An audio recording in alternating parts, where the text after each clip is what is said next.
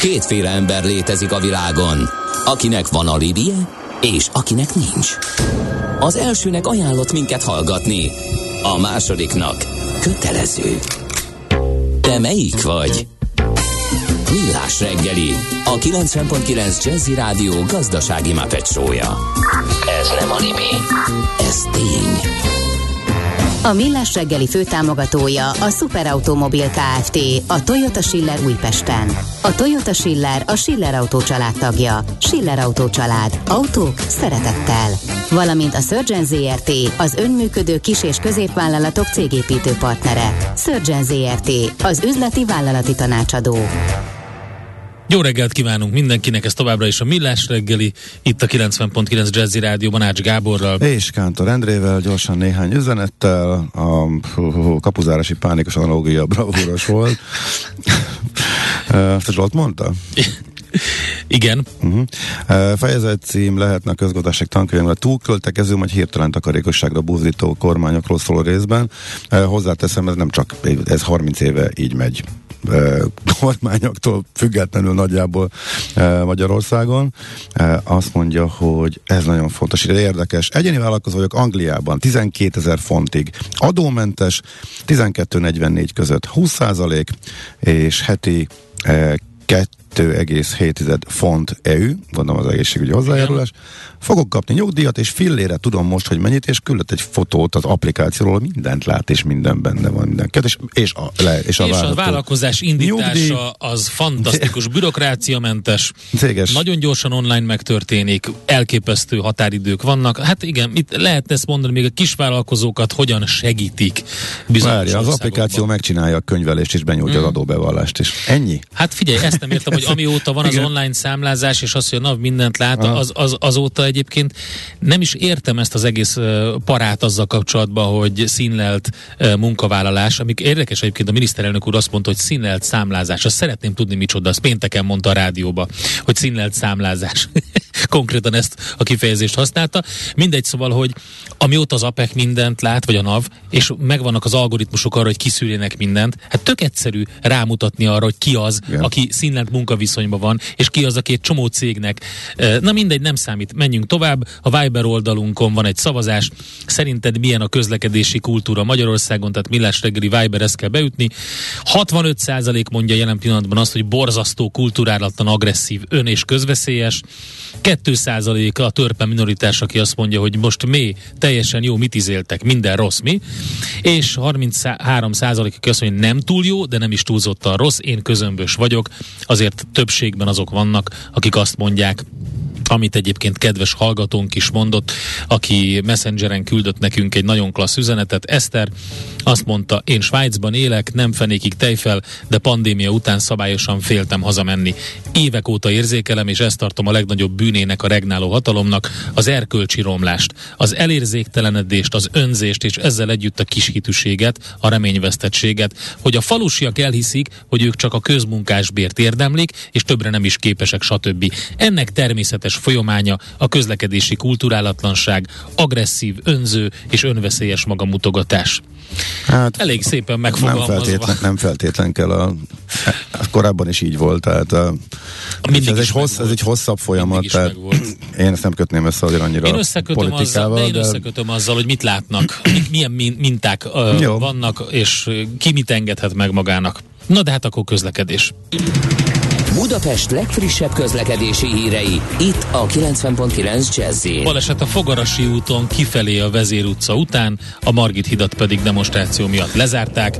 Um, a Kata villamosok se jön, azt nézzük, hogy a villam, villamos jön-e, meg a busz, de most már az se jön, uh, ha jól látjuk itt a, az élő képeken, úgyhogy tényleg érdemes nagy évben. 0 30 20 10 909, aki ott van, legyen a szemünk és a fülünk. Az adó a jövedelem újrafelosztásának egyik formája, a költségvetés bevételeinek fő forrása adóztatása a jövedelem szabályozás eszköze. Az adóztatás fő célja anyagi eszközök biztosítása közcélok megvalósításához. Nézd meg az ország adózását, és megtudod, kik lakják. Adóvilág, a millás reggeli rendhagyó gazdasági utazási magazinja, ahol az adózáson és gazdaságon keresztül mutatjuk be, milyen is egy ország vagy régió. Adóvilág, iránytű nemzetközi adóügyekhez. Gerendi Zoltán, a BDO Magyarország ügyvezetője, adótanácsadó partnere a vonalban. Szervusz, jó reggelt! Jó reggelt, sziasztok! Na, és Lengyelország a destináció, megint egy kis falat. Így van, abszolút. Hát ugye Borosján út, jövünk lefele északról, Lettország, ugye Észtország, Lettország, Litvánia, és most jön Lengyelország, tényleg egy nagy falat, az EU hatodik eh, legnagyobb országa, eh, és nem csak területben, hanem eh, GDP-ben is ez érdekes, tehát ez mindenképpen, mindenképpen egy nagyon komoly eredmény, én úgy gondolom, hogy tehát a, a sarokszámokon egy 38 milliós nemzetről beszélünk, akik egyébként 60 millióan vannak, mert 38 millió otthon vannak, 10,6 millió van az USA-ban, 3 millió Brazíliában, ami egyébként meglepett, 2 millió élnek Németországban, Kanadában 1 millió, Fehér Oroszországban is élnek 900 eren, Angliában csak 600 eren, ami engem szintén meglepett, mert azt hittem, hogy ez a ott dolgozó lengyel e, munkavállalói réteg, ezért ez így ennél nagyobb, és Oroszországban is 300 ezer tehát nagyjából így jön ki ez a 60 milliós uh-huh. nemzetség ami, eh, ami, ami eh, tényleg elég, elég jelentős.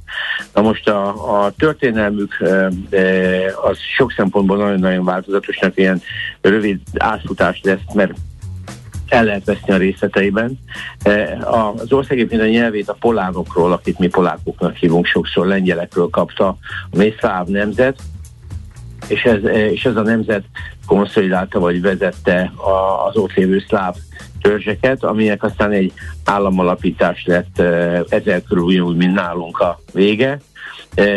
A, ez, a, ez a lengyel királyság ez 1569-től 1795-ig élte a legmagasabb szintjét az aranykoruk a lengyel-litván unióban, tehát itt Litvániával Lengyelország unióban voltak.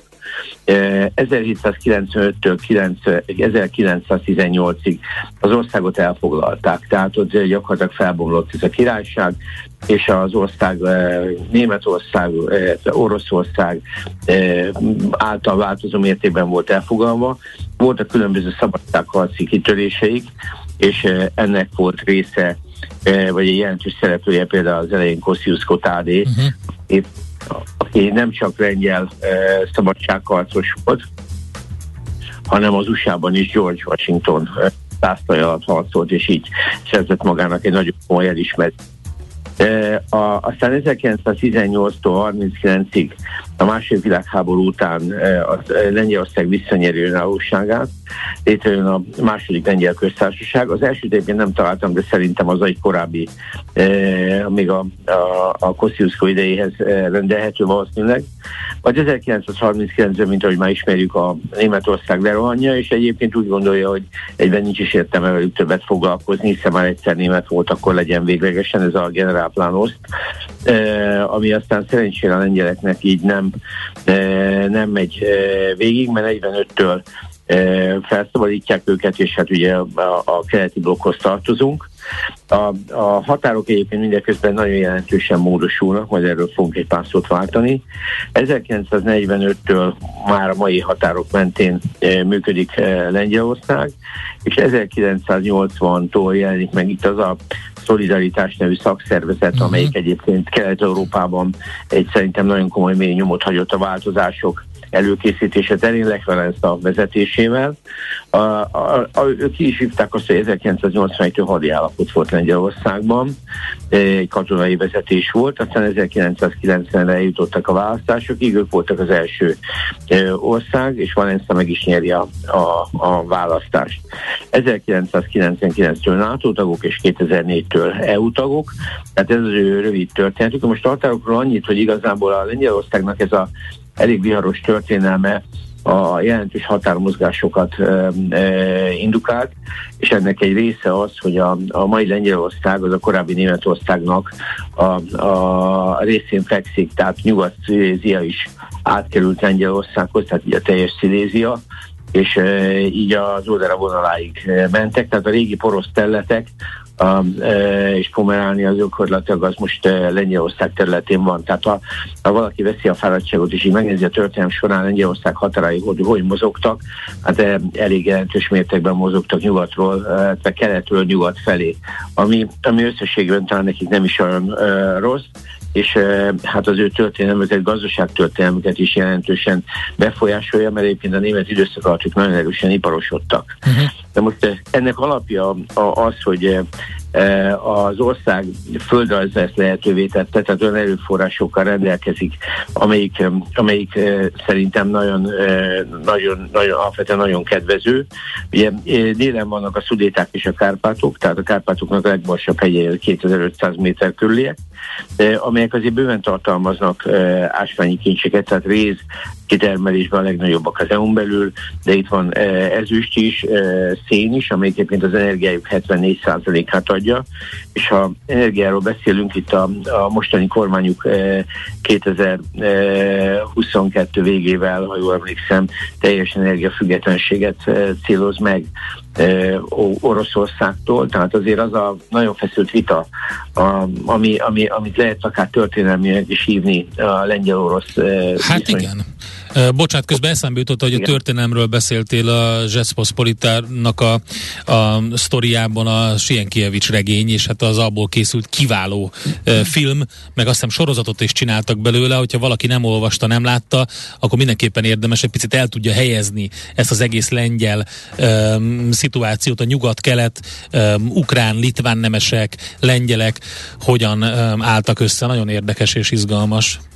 Igen, hát egy hihetetlen bonyolult uh, történetük van, uh, és ez a függetlenedés Oroszországtól, illetve az, az orosz veszély, ez nekik egy nagyon valós veszély. Jól lehet, egyébként földrajzilag ők Oroszországgal nem határosak. Tehát uh-huh.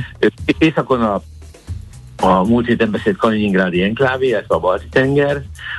A Litvániával van egy kis határuk, Belorussziával van keletről, és Ukrajnával van határuk délről egyébként Szlovákiával, Csehországgal is, nyugatról Németországgal van határok. Tehát igen, egyébként az orosz fenyegetés igazából Belorusszián keresztül van, ezt láttuk is egyébként a migrációs történetekkel, meg a többivel, de a lényeg az, hogy ők magukat e, e, orosz, Oroszországtól úgy érzik függetleníteni tudják és fogják.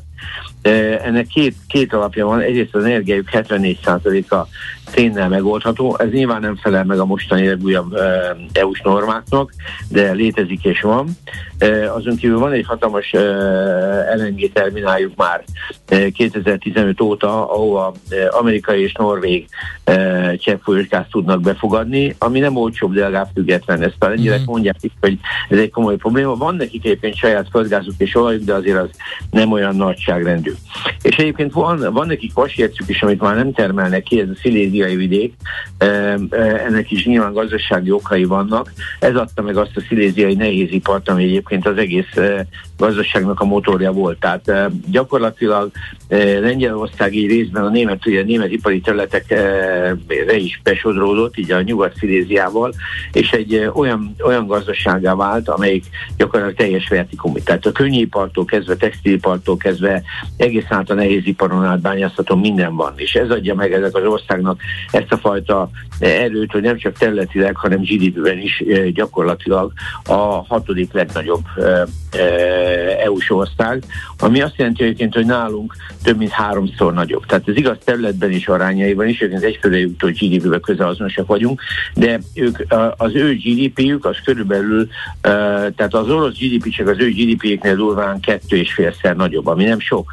És egyébként az ukrán GDP az meg a harmada az ő GDP-jüknek, tehát azért ez egy elég komoly, komoly arányszám. Tehát azt kell látni, hogy mi Lengyelországot, vagy legalábbis én a saját véleményt tudom, de én Lengyelországot nem éreztem ennyire nagynak, mint amennyire az ember így nagynak látja. Tehát ők az EU-n belül egy, egy, egy meghatározó, meghatározó ország.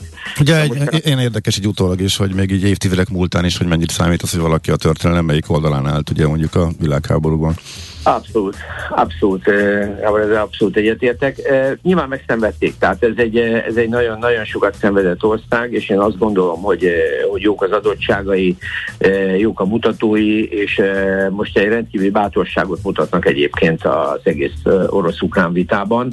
Nyilván nekik nem mindegy, mert Ukrajna sokkal erősebben határos velük, mint, mint bárki más, de ettől függetlenül ez egy, ez egy, ez egy komoly, komoly történelmi háttér, és talán ajándék is. Na most az adózásukra rátérve, Azt lehet mondani, hogy egy, nem egy különös adózás, sőt igazából a OECD átlag fölött vannak, de, de, de azért vannak nagyon érdekes hatások. Tehát a legegyszerűbb az áfa az 23 százalék, azzal olyan túl sokat nem foglalkoznék, viszont a társasági adójuk az roppant színes, és talán tanulságos is magyar szempontból nézve, mert az alapkulcsuk 19 százalék, ami, amire aztán e, a, nyilván e, ez, egy, ez egy magas mérték, de ezzel nincs mondjuk a 15%-os minimumadóval, egy-kettő, van nekik egy e, minimumadójuk, ami 10%, amit a, az árbevétel, tehát a normális ár, működési árbevétel e, 4%-ában mérnek. Tehát úgy alulról felülről gyakorlatilag megvan nekik a társasági adórendszerük,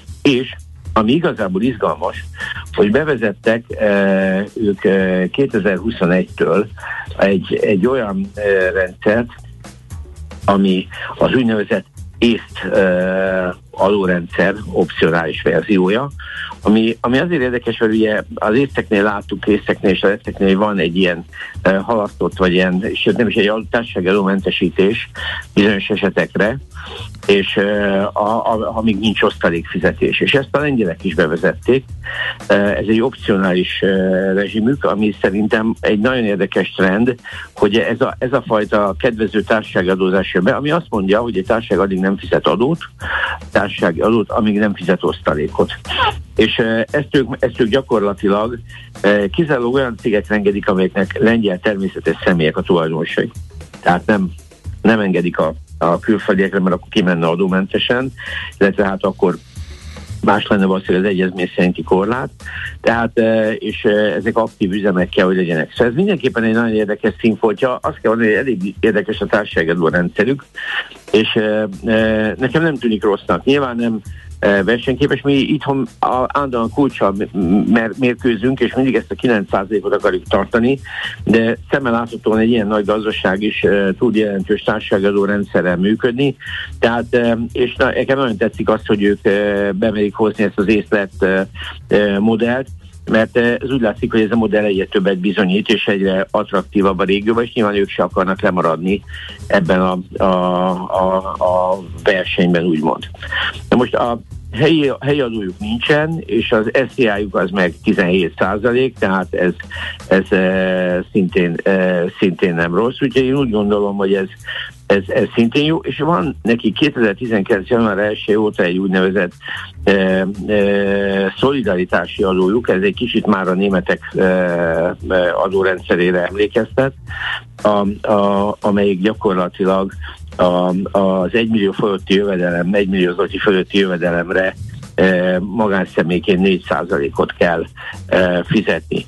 És ez, ez gyakorlatilag szintén nem rossz, ez, ez szerintem sok esetben itt is érdekes lenne. Szóval összességében nekem, nekem az a benyomásom, egyrészt egy dinamikus, nagyon erős ország, ezt látjuk a tőzsdéjén, meg rengeteg más területen, tehát hogy a befektetésekkel is, tehát egy elég komoly, tehát nagyon sok magyar cég is a, a Varsói tőzsdén van, én úgy gondolom, hogy az adórendszerük sem, eh, sem rossz, sok szempontból tanulságos, úgyhogy eh, nekem egy, egy, egy eh, úgymond egy kellemes meglepetés volt, hogy lehet mi a hálózatban sokat dolgozunk lengyelekkel, de nem feltétlenül tá, tehát ilyen mélységig át, nézzük át ezeket a dolgokat, hanem inkább csak ilyen speciális kérdésekre fókuszálunk. Szóval én így gondoltam elmondani hm.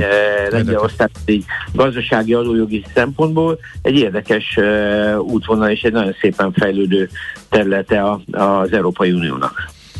Oké, okay, Zoli, köszönjük szépen, izgalmas volt, főleg ez az észt modelles része. Találkozunk akkor jövő héten a Borostyán út következő országánál. Me- mert délnek megyünk tovább? Abszolút, tehát ugye a Borostyán út az északról ment délre, uh-huh. Rómáig tehát a rómaiak, rómaiak, rómaiak fogjuk követni. A Mi is megyünk Rómáig. Oké, okay, oké. Okay, okay. Rendben, köszönjük szépen. Köszönjük, szia, szia. Gerendi Zoltánnal beszélgettünk, a BDO Magyarország ügyvezetőjével, adótanácsadó partnerével. Lengyelországban járunk a hírek után, Schmidt-Andi hírei után Feledi Botont külpolitikai szakértő fogja. Hát ugye ez nagyon izgalmas szituációban van a lengyel történelem, politika, geopolitika, úgyhogy ezt taglalni. Folytatódik az adóvilág, a millás reggeli rendhagyó gazdasági utazási magazinja. Nézd meg egy ország adózását, és megtudod, kik lakják. Adóvilág.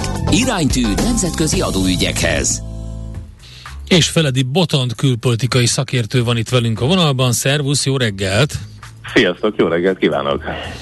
Hát Lengyelországba érkeztünk el a Borostyán út országai közül. Eléggé izgalmatos a helyzet, amióta indult ugye az ukrajn, ukrán invázió, ukrajnai háború. Azóta, hát azelőtt is az volt. Csak, azóta is, azért is az volt. Csak nagyon megváltoztak fel, a dolgok. Fel, felgyorsultak az események. Oké. Okay. Így van, igen, tehát a lengyel külpolitika korábban sem pihent igazán, viszont azóta tényleg felgyorsult, ugye Joe Biden is járt Varsóban, eh, bár egyébként Donald Trump szintén eh, ugye elég nagy lengyel barátságról tett tanúbizonságot, és az is látszik, hogy a, a lengyel elnök maga Duda is aktív külpolitikát folytat, meg a kormányuk. Tudjunk ugye arról, hogy zajlik egy vita az Európai Unióval, a jogállamiság kapcsán, az elsősorban az igazságügyi bírók függetlenségét érintő kérdések kapcsán. Úgyhogy tényleg nagyon sok minden történik most egyszerre ebben az országban, miközben egyébként 2023-ban választásokra készülnek. Uh-huh. Úgyhogy um, miközben mindenki nyilván arra gondol, hogy itt ukránokról és másokról van szó, egyébként 90%-os az ukrán menekültek támogatottsága, tehát a társadalom nagy része azt mondja, hogy érdemes áldozatokat hozni. Ugye itt körülbelül 4,8 millió ukrán érkezett meg a konfliktus kezdete óta, és ebből hát valamivel több, mint a fele mehetett tovább a hivatalos adatok szerint. No szóval a, a választások kapcsán csak egy szó, mert ez annyira szép. Ugye itt az inflációnak a különböző jelző szerkezeteiről megy itthon is a vita, a lengyeleknél pedig a putinfláció az, ami viszi a, a primet, tehát a putinfláció. Ó, oh, ja értem, értem. Jó, eddig azon gondolkodtam, hogy mit mondtál egész pontosan, hogy a vonalban nem hallottam rendesen, és most rendben. Oké. Okay. Igen, igen, tehát a mai szójátékunk akkor azt hiszem meg is volt. Úgyhogy ennek, ennek ellenére, hogy egyébként a lengyelek tényleg ezt az egyik legnagyobb uniós inflációt produkálják 15,6%-nál tartva, 97 óta a legmagasabb értékkel, a kormánypárt továbbra is 33%-kal vezeti a felméréseket, míg a TUSZ fémjelezte civil platform 24% körül van. Úgyhogy itt a kérdés az az lesz, hogy összeáll egy akkor a koalíció, ami kvázi mint Izraelben a Netanyahu esetében vagy sok más országban láttuk, tehát hiába nyeri meg valaki a választást, hogyha a mögötte lévő három-négy párt az mint szívesen építkezik ellene egy másik koalícióba. Úgyhogy erről fog szólni majd 2023.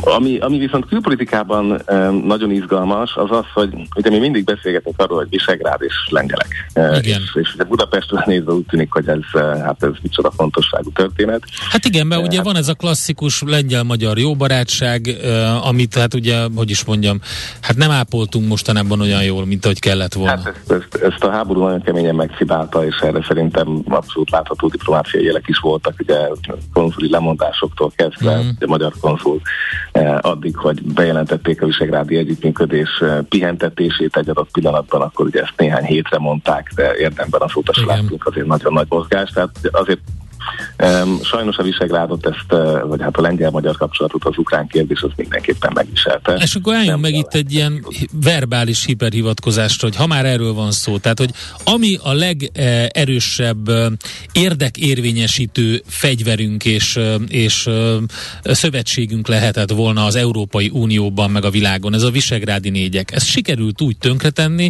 hogy gyakorlatilag pont azzal érvelve, hogy ér, érvényesítsük érdekeinket az Európai Unióban. Ezzel tettük tönkre azt, amivel tudtuk volna a legjobban ezt tenni. Így van, tehát hogy a lengyel, lengyel partnerség Brüsszelben ez szerintem euróra kiszámolható, hogy mennyit érhet Budapestnek. Ugye a szlovén kormányt elveszítette a magyar kormányzat a támogatói közül, tehát ilyen szempontból ez egy, ez egy kockás papíron kiszámolható történet.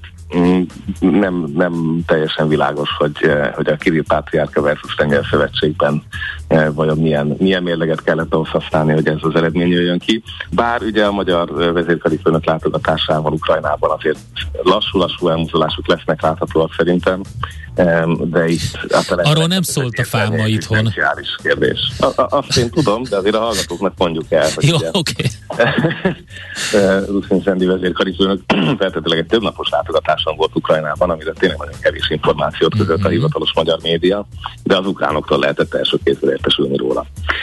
Viszont egy picit még súlyosíthassam a helyzetet. Tehát az nem elég, hogy a Visegrád így áll, ahogy áll, e, de ugye az összes Visegrádi ország egyébként a saját maga különböző más kezdeményezéseit tolja igazán. És ez az, ami nem látszik kellően Budapestről, viszont ez az, ami Magyarország számára háború nélkül is egy óriási kockázat lenne.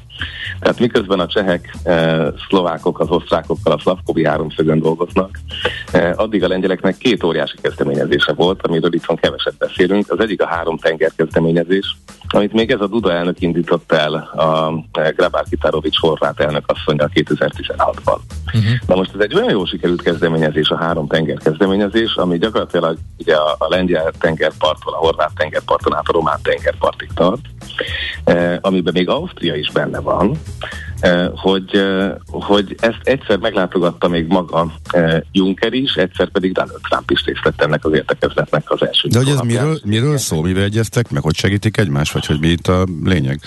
Na most ettől lesz ez izgalmas, igen, tehát ez alapvetően egy infrastruktúra, eh, közép-európai infrastruktúra fejlesztésről szól, uh-huh. de ebben mondjuk a, a optikai kábelektől az autópályán át a vasútig eh, mindenféle dolog lehet benne, és amitől ez igazán izgalmassá vált az az, hogy létrejött hozzá a befektetési alap. Eh, na most ugye van Visegrádi alap, ez egy alapvetően kisebb összegű támogatásokat kiosztó, elsősorban a civileket segítő szervezet, de ez viszont már akkor egy 500 millió eurós eh, pledge induló alap volt, amire eh, még eh, Trump utolsó külügyminisztere is ráígért egy milliárd dollárt. Hm. Tehát, hogy, hogy ez egy, ez egy, egy mértékegységgel nagyobb dolog. Miért boton, de ebben Amerikában hol az érdek? Um, ugye a Trump kormány nagyon-nagyon szerette a lengyeleket, mondhatjuk úgy is, hogy jobban szerette a lengyeleket, mint a németeket. Eh, tehát emlékszünk a Merkel-Trump viszonyra, az egy elég nagyos viszony volt. Akkor értjük, ennyi elég jó. meg, van magyarázva. És hát igen, ebben most nem, nem menjünk jobban bele, de, de pont ez történt visszafelé is, tehát amikor Joe Biden megválasztják, és ugye megegyezik a németekkel az északi áramlat kapcsán, és mégsem szankcionálják, ahogy azt egyébként a Trumpék tervezték. Onnantól kezdve viszont a lengyelek egy elég komoly fordulatot hajtanak végre. Ez a fordulat pedig nem máshol történik, mint a Kína politikájukban. Tehát uh, egészen döbbenetes, és erről szintén nem sokat beszélünk itthon, hogy Lengyelország, aki még ugye nemrég a Huawei kémeket tartóztatott le, és uh, minden kérését teljesítette a Trumpi Fehérháznak uh, a kínai uh, héja vonalon, szépen lassan megfordult, és tavaly óta uh, gyakorlatilag egy diplomáciai élvonalba zárkozott föl lényegében Magyarország mellé. A különböző nyitásokkal nem olyan régen külügyminiszteri szinten találkoztak, Google elnök telefonált Xi jinping e, és nagyon-nagyon lelkesen beszélgetnek egymástól. Most ez úgy tűnik, hogy a lengyel külpolitikának a taktikázása, hogy ha már Amerika azt mondja, hogy a franciákkal és a németekkel foglalkozik, hogy ezt egyébként hát hagyományosan szokta tenni, akkor majd ők egy picit felhívják magukra a figyelmet, és megpróbálnak egy, e, egy kínai kitekintéssel nagyobb súlyt szerezni. Hát ez, ez most a, az orosz válság fényében pedig még izgalmasabb. Tehát amikor több száz Abrams tankot fognak vásárolni az USA-tól, amikor egyébként tegyük hozzá, hogy hat, azaz hat darab atomerőművet akarnak felépíteni, jelenleg nulla van, ugye? Tehát egy, egy nagyon izgalmas történelmi pillanatban most megpróbálkoznak a, a, hát a, a lengyel keleti nyitással, hogyha úgy tetszik, vagy legalábbis a kritikusok ezt szinte már így szokták hívni. Úgyhogy, úgyhogy tehát itt a nagyhatalmi része most Amerikával egy fokkal hűvösebb a viszonyához képest, mint ahogy korábban volt. Ugye a német-lengyel viszony az nagyon sok rétegű, és hát nem segített ez az északi áramlat történet. Ráadásul most elmondhatják, hogy igazuk volt Varsónak, tehát tényleg kellett volna ezt már e, alakítani. Ráadásul ők ebben nagyon szép számokat értek el, tehát 2010-ben még az lengyel gázimportnak 80%-a jött Oroszországból, hanem több, még ezt sikerült lecsökkenteni egészen szépen a 10 év alatt, ami azt jelenti, hogy e, amikor már 2020-ban a konfliktus első füstjeit láttuk, akkor már csak 50% körül volt az orosz gázimport, és ezt nagyjából mostanra le is nullázták. E, ugye a szerződést is felmondták, megjelezték is, hogy nem fognak újabb szerződést kötni, és az év végére készen lesz egy norvég lengyel gázvezeték. Úgyhogy hát ez is hozzátartozik. Egy szomorú adattal, hogy egyébként a lengyel elektromos áramtermelésben a szén az a mai napig elképesztően nagy részt vállal, és ez a mostani konfliktusban sem fog megváltozni. Ez vannak pillanatok, amikor akár 80%-ot elért, és bár tavaly születtek mindenféle megállapodások a bányász uniókkal, hogy kivezetik a szénbányászást Lengyelországban, ez értető okokból politikailag a társadalmi következmények miatt egy nagyon, nagyon nehezen teljesíthető vállalás. A megújulókat több mint megduplázták, a napelemeket megtízszerezték az országban 10 év alatt, tehát dolgoztak ezzel, most 18% körül jár a megújulók aránya. Hát itt, itt, itt tart most energiafüggetlenségben, amellett, hogy rengeteg, hát a németekhez képest ugye érdemben épített LNG terminálokat is. Uh-huh. Tehát aki egyel keletebbre volt, azért tényleg jobban érzékelt, hogy mi várható. Hát igen. Magyarország felől. Jó van. És léptek is, és előre mentek. Bizony, igen, inkább ez, ez itt a lényeg, hogy, hogy Lengyelország előre megy, nem hátra. Oké, okay. akkor én is belevittem egyet még ebbe a történetbe. Azért a kínázás nem maradt ki szerencsére, úgyhogy az is megvolt, mindenkinek kielégítettük az igényeit. Laci hallgatónak nem kell szerintem kávét a már ma a, a mai rovatok után. Ő már megkapta az adagot, úgyhogy köszönjük szépen Botond, további szép napot és jó munkát neked. is, minden jót, sziasztok! Dr. Feledi Botont külpolitikai szakértő segített nekünk Lengyelország geopolitikájában. Lengyelországhoz írt uh, Miklós, ha egy háztartási boltba megyünk, vagy egy bababoltba, webshopba, és szétnézzünk a fém és műanyagipari termékek között, akkor láthatjuk, hogy ami nem kínai termék, az jó eséllyel lengyel. Köszönjük szépen! Adóvilág, a millás reggeli rendhagyó gazdasági utazási magazinja hangzott el, ahol az adózáson és gazdaságon keresztül mutatjuk be, milyen is egy-egy ország vagy régió. Adóvilág, iránytű nemzetközi adóügyekhez. Aranyköpés a millás reggeliben. Mindenre van egy idézetünk. Ez megspórolja az eredeti gondolatokat. De nem mind arany, ami fényli. Lehet kedvező körülmények közt gyémánt is. Mai aranyköpésünk Kertész Ákostól származik, 90 éves. A rendszert a múltban szabadabban bírálhattam, mint ma egy szponzort. rámutatván erre, arra a tényre, hogy minden újság szerkesztőségében valahol helyet kapott a kereskedelmi részleg is.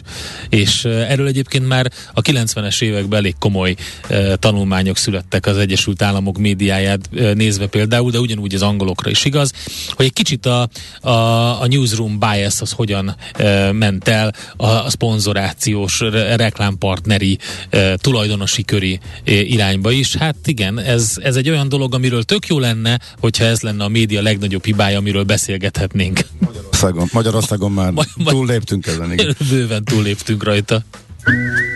Aranyköpés hangzott el a millás reggeliben. Ne feledd, tanulni ezüst, megjegyezni arany.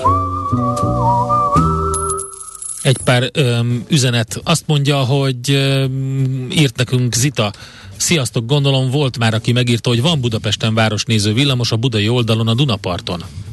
Na, nem volt még, aki ezt megírta így, de Nem, köszönjük szépen. De hogy nincs. Szerintem én tudnék róla.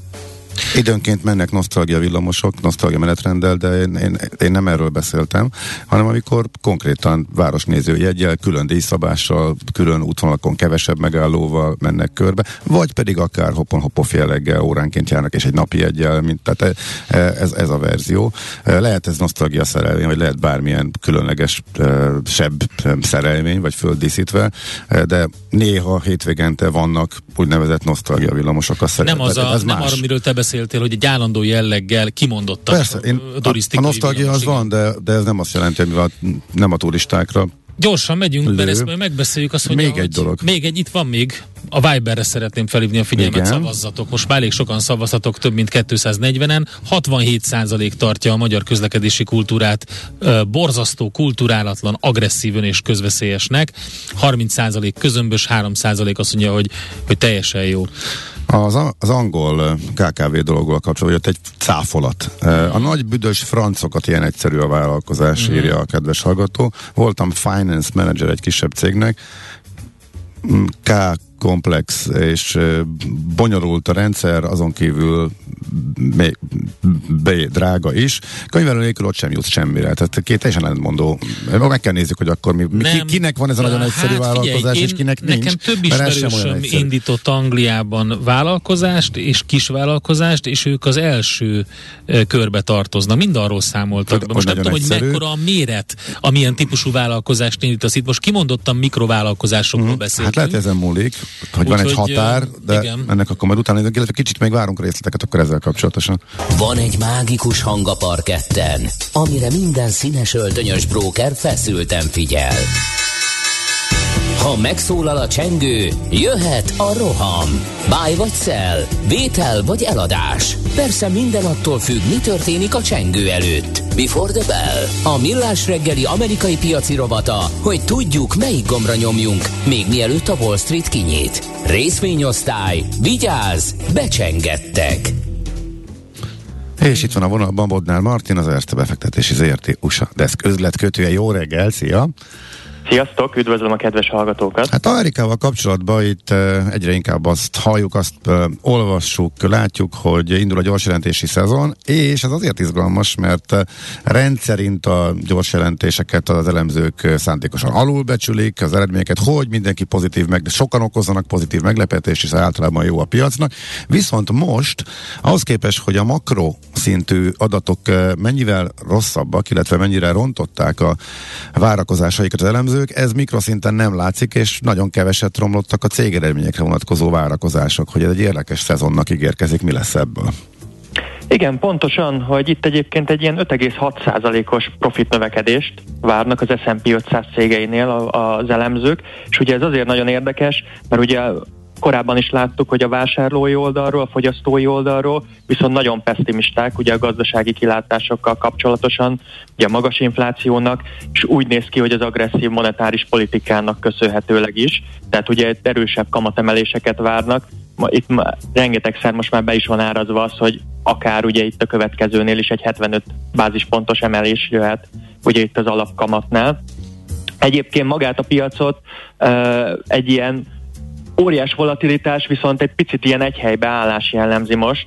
Ugye az elmúlt héten is ez volt, hogy az S&P ilyen fél százalékkal került lejjebb, a Dow az egy nagyon picit ment 0,3-at feljebb, Nasdaq ilyen szintén majdnem feletesett, tehát hogy igazából kicsit estek csak, kicsit mozogtak az indexek, viszont nagyon nagy volatilitás volt, tehát vannak nagy eladási hullámok, amiket egyébként visszavesznek, és ezért lesz nagyon érdekes most ez a Q2-es jelentési szezon, mert ugye most már nem csak a bankok és az olajos cégek jönnek, hanem a nagy tech vállalatok, és és el, eléggé érdekes lesz az, hogy ugye, itt a menedzsment kommentjei, illetve a jövőbeli kilátások hogy fognak alakulni, hogy fognak beszélni róla a vezérigazgatók, mert ugye itt a kereslet alakulására próbálnak majd a befektetők bármi információt találni ugye a költségoptimalizálásokra, és hogy a beruházásokat, beruházási ütemeket hogy fogják alakítani. Ez eléggé fontos lesz összességében. Mhm, az elképzelhető, hogy igazából pessimistán nyilatkoznak, de ez már benne van az árban, és akkor erre pozitív reakció. Azért kérdezem, mert ugye a azért csak esett 20 valahány százalékot már az idén, és beárasztak sok minden rosszat, ehhez képest, ha nem is annyira rossz, az akár kedvező is lehet. Igen, tehát hogy itt a jelentési szezon tud ilyet csinálni, csak mi azt gondoljuk, hogy ez egy rövid távú oldalazó piachoz, vagy pedig egy nagyon kis felpattanásthoz tud hozzájárulni. Azért itt a makro szinten azért még vannak lefelé sújtó tényezők, tehát hogy pontosan ahogy említetted, hogy azért vállalati szinten lehet jókat jelenteni, de azért széllel szembe mennek most jelen pillanatban azért ezek a papírok is. Uh-huh, Oké, okay. na akkor kik jönnek a héten, kikre figyeljünk, mire számítsunk? Hm, kedden zárás után jön a Netflix, ugye a streaming szolgáltató.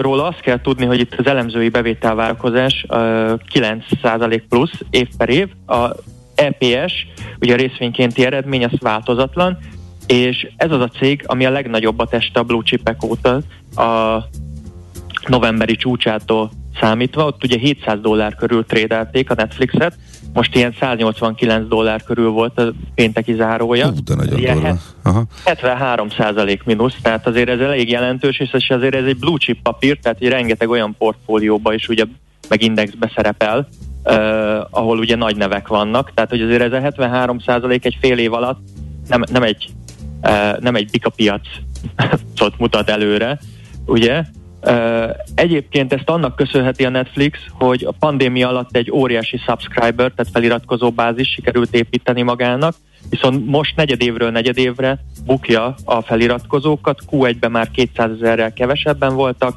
most áprilisi adat volt, hogy ugye itt a Q2-ben mínusz 2 milliót várnak, annyiból módosulhat, kicsit tompíthatja, hogy a Stranger Things-nek uh, egy új évada kijött, ami nagyon népszerű, tehát itt egy Igen. új kis pozitívum az jöhet, viszont azért azt érdemes megemlíteni, hogy összesen 221,5 millió feliratkozója van a Netflixnek, és régebben évente 25 millióval sikerült ezt bővíteni. Most ugye meg arról beszélünk, hogy mennyivel épül le tehát, hogy ezért... Hát igen, az a 25, ami az akkor volt, amikor a globális terjeszkedés volt, amikor lefette az egész világot, amikor végül is elért lényegében mindenhova. Hát innentől már nehéz hova bővülni, nyilván veszíteni könnyebb. Ez a célja most is egyébként, mert a microsoft pont most írtak alá egy együttműködést, és egy olyan ilyen tiert, tehát egy, egy olyan ilyen feliratkozó opciót próbálnak előrehozni, hogy legyenek benne reklámok, viszont nagyon olcsó legyen. Tehát egy kicsit ilyen a tévének a konkurense uh-huh. próbálnak lenni. Ugye, hogy mindenkit, tehát hogy ahogy említetted is, hogy tényleg mindenkit elérjenek, tehát hogy itt most ez a cél, így próbálnak egy olyan nét ebből a hogy mondjam, eléggé eléggé rossz helyzetből, amiben most belekerültek. Uh-huh. Oké. Okay. Aki meg még érdekesebb lesz, az meg a Tesla, ő szerdán zárás után fog jelenteni. Itt van egy 41%-os bevétel növekedés év per éves várakozás, és részvénykénti eredménynél pedig 26%. Viszont most lesz először olyan, hogy hó per hó kevesebb autót szállítottak le két éve, vagy több mint két éve volt utoljára ilyen, és ez ugye a kínai Covid gyár lezárásoknak köszönhető. Egyébként ennek ellenére a többi autócégnél sokkal jobban uh, kezelik az ellátási uh, láncbeli problémákat, tehát hogy év per év még mindig szép számaik vannak, mert ott 27%-kal bővülnek az eladások, uh, de azért a fő probléma az említhetőleg az, hogy itt az akkumulátoroknak ugye az alapanyagai, ezek a fémek, mint litium, nikkel, tehát nagyon-nagyon felment az áruk, és elinflálták ezeknek a, a fémeknek az árát, és ugye ez a profitra is jelentős hatással van. Korábban egyébként nyilatkozta Twitteren Musk, hogy mert megkérdezték tőle, hogy mikor lesznek olcsóbb a Tesláknak az árai, és mondta akkor, hogyha az infláció visszaesik, és kordában tartják, akkor majd ők is uh, lejjebb húzzák a te, az autóknak az árait. Meg ugye a másik frontvonalon azért a Musknak most ugye a Twitter botrány se tesz jót, kicsit azért a figyelmét is leköti, meg ugye rosszabb esetben azért uh, ott lehet egy egy milliárd dolláros büntetés, ugye? Aha, a... igen, attól függ, hogy mi fog történni, mert itt azért egy érdekes uh, szituáció ez a kifarolás. Nagyon érdekes, és ugye nem is szokott ekkora hírt kapni egy felvásárlás, ugye ez Musk miatt kapta, kicsit ő már ugye ilyen celeb státuszban van, uh-huh. tehát hogy pont ezért is, és ezért nagyon érdekes is, hogy egy ilyen ekkora, ugye ez lenne szerintem az egyik legnagyobb ilyen büntetés, amit valaha fizetne egy úgymond körülbelül egy magánszemély, és ugye ezért ehhez likvid, likvidálni is kellene a saját pozícióiból, hogy ezt ugye tudja fizetni, azért készpénzbe ő se tart milliárd dollárokat Aha, egy ilyen igen. típusú büntetésnél, tehát ez azért érinteni valamilyen szinten az ő cégeit is, hogyha úgy alakulna. Egyébként a Tesla mínusz 31%-ban van, tehát hogy olyan jelentős beesésen még nincsen túl, mint egyébként akár a Netflix, 720 körül kereskedték pénteken, úgyhogy kíváncsiak leszünk, mm. hogy hogy fog alakulni. Okay. Oké, okay, nagyon szépen köszönjük az összefoglalót, illetve a kilátásokról az infókat. Szép napot, jó munkát! Szép napot, nektek is, sziasztok! Szia, szia! Bodnár Martinnal az Erste befektetési ZRT USA Desk üzletkötőjével beszélgettünk. Minden attól függ, mi történik a csengő előtt. Before the Bell. A millás reggeli amerikai piaci rovata hangzott el. Hamarosan jövünk, és Mihálovics gazda rovatunkban azt nézzük, hogy milyen lesz az idei dinnye szezon, mert hogy nagyban meghatározta ugye a forró, száraz, aszályos időjárás. A meleg az segít ugye a dinnye beérésében, de a az asszály és a meleg a hozamokat viszont csökkenti, úgyhogy azt fogjuk megnézni, hogy mi lesz a dinnye szezonnal. Márton Fibélát hívjuk majd a Nemzeti Agrárgazdasági Kamara kertészeti és beszállítóipari osztályának elnökét. Műsorunkban termék megjelenítést hallhattak. Nézz is! Ne csak hallgass! millásreggeli.hu